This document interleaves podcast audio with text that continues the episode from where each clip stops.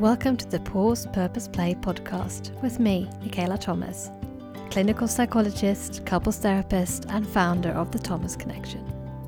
I help high striving busy people let go of the pressure of perfection to create more joy, connection, and compassion in their lives. On this podcast, we promote balance over burnout through giving you the permission to pause, the curiosity to find your purpose, and the courage to play. Welcome back to the Pause Purpose Play podcast with me, Michaela Thomas. In this episode, we're going to really look at what rules you're following in your life, when they might be helpful and serve you well, and when they might be harmful and actually not help you forward at all, but just to leave you in despair, leaving you feeling guilty or ashamed, giving you a sense of failure. So let's dive in.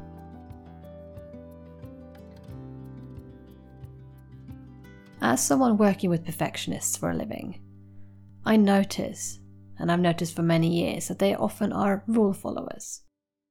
Rules can give you a sense of structure and order, it can give you a semblance of control. So, no wonder that people who have high standards for themselves like to follow rules. It can help us feel like we know what's going to happen, like we have predictability. And rules are also helpful in our society, so I'm not here to slate rules, because rules can help us tell right from wrong. So, rules themselves don't cause the problem, it is the rigid following of rigid rules which is the problem. When rules become too strict, too inflexible, too unkind to either you or other people around you, then the rules are no longer functional, no longer workable, rather they are dogmatic and they can cause a sense of stuckness. So you can recognize a rule based on so called if then statements.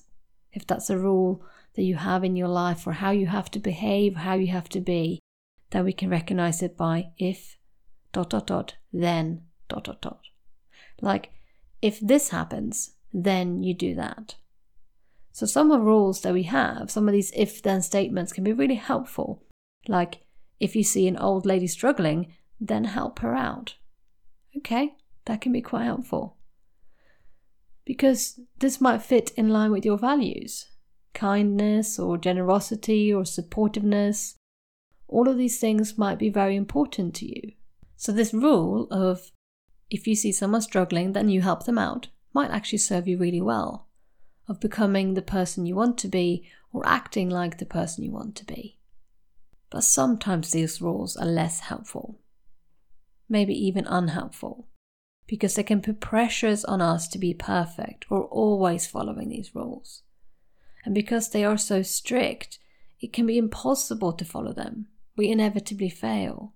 And in order to know if your rule is too strict or too rigid, look out for little key filler words like must, should, never, or always. They're a key clue for us that the rule might be all or nothing or black and white.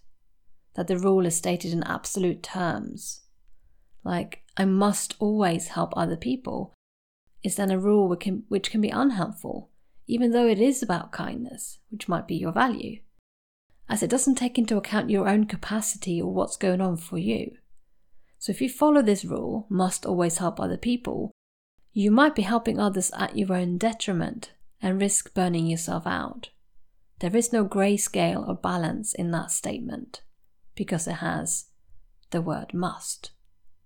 This becomes so common for perfectionists that we even jokingly call it musturbation.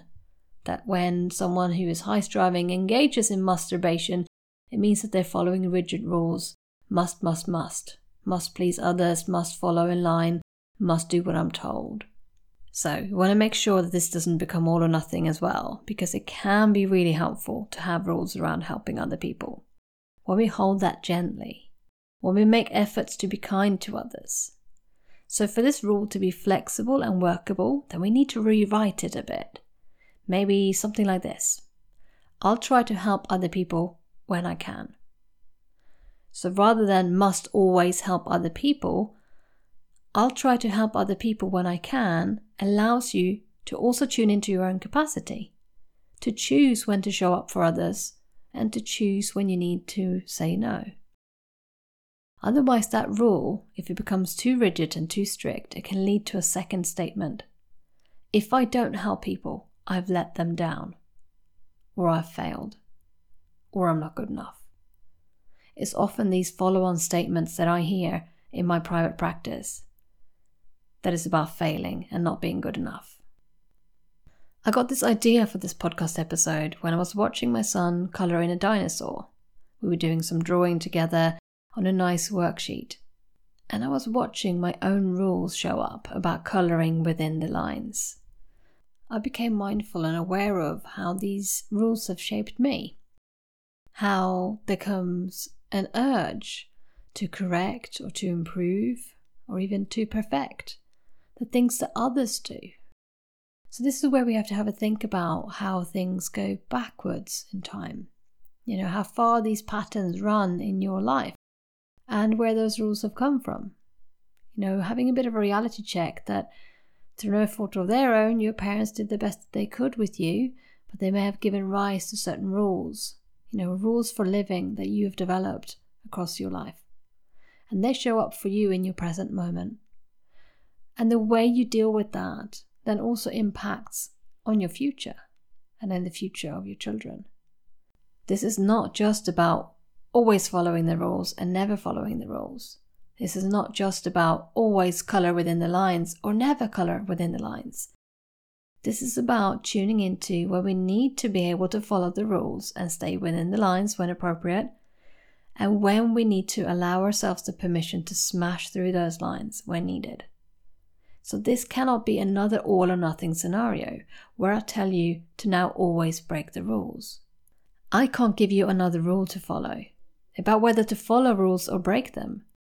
I'm giving you the permission to choose, the permission to let go of should and must, and look at your own capacity on a case by case basis. Can I adhere to this rule? Or is this rule too strict and, and all or nothing? Does this rule serve me? Or is it time to soften it or let it go? So, these are some of the common things I hear people say. I must follow the rules. I should do what I'm told. Stay within the lines. Don't stand out. Be neat and tidy. Get it right. Be the best. Mustn't gain weight. Need to restrict. Always be in control. So now that you've listened thus far, what are your rules? What do you feel that you must do? Or that you absolutely aren't allowed to do? So, what are your if then statements, your rules for living your life? What do you fear will happen if you soften these rules, or actually even rewrite them? What do you fear will happen if you let them go? What could you gain in your life if your rules were a little bit more flexible? Could you gain some time, energy, focus, fulfillment, joy, connection with others? What would you get if your rules weren't so strict? And what would you have less of in your life if you softened your rules? Less self criticism, shame, guilt, blame, disappointment, failure?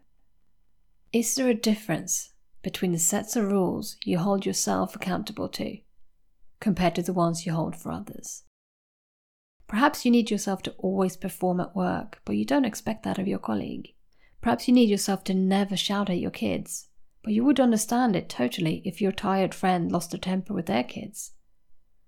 Perhaps you tell your partner to take a break and not work so hard, but you continue to push yourself.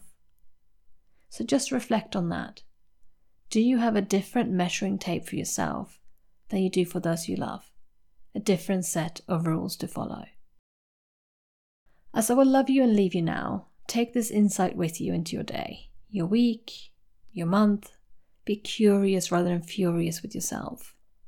The first thing to do by these rigidly held rules is to become aware of them, become mindful of them, to notice them when they occur, when they get triggered, when you have that urge to just fall in line and do what you're told.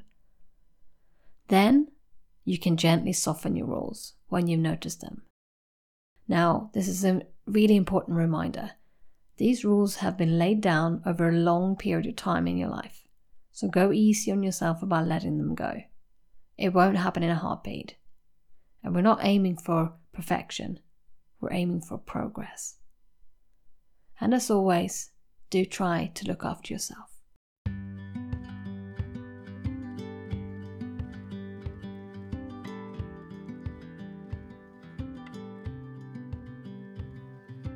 Thank you so much for taking the time to listen to this episode. I know it's not easy when you feel busy and overwhelmed to find time for another thing to do.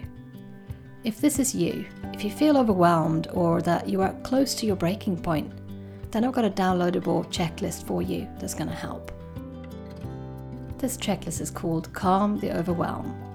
The first section has signs and symptoms of you being overwhelmed mentally or physically showing you that you might be close to breaking point or burning out. The second part is actionable, easy things you can do to try to slow down and give yourself a break. And the third part is a checklist of all the things that might show up when you're asking yourself to take a break. Perhaps your inner critical voice will have an opinion about why you're not allowed to give yourself the permission to pause. To download this free resource, go to www.thethomasconnection.co.uk forward slash calm. So that's thethomasconnection.co.uk forward slash calm.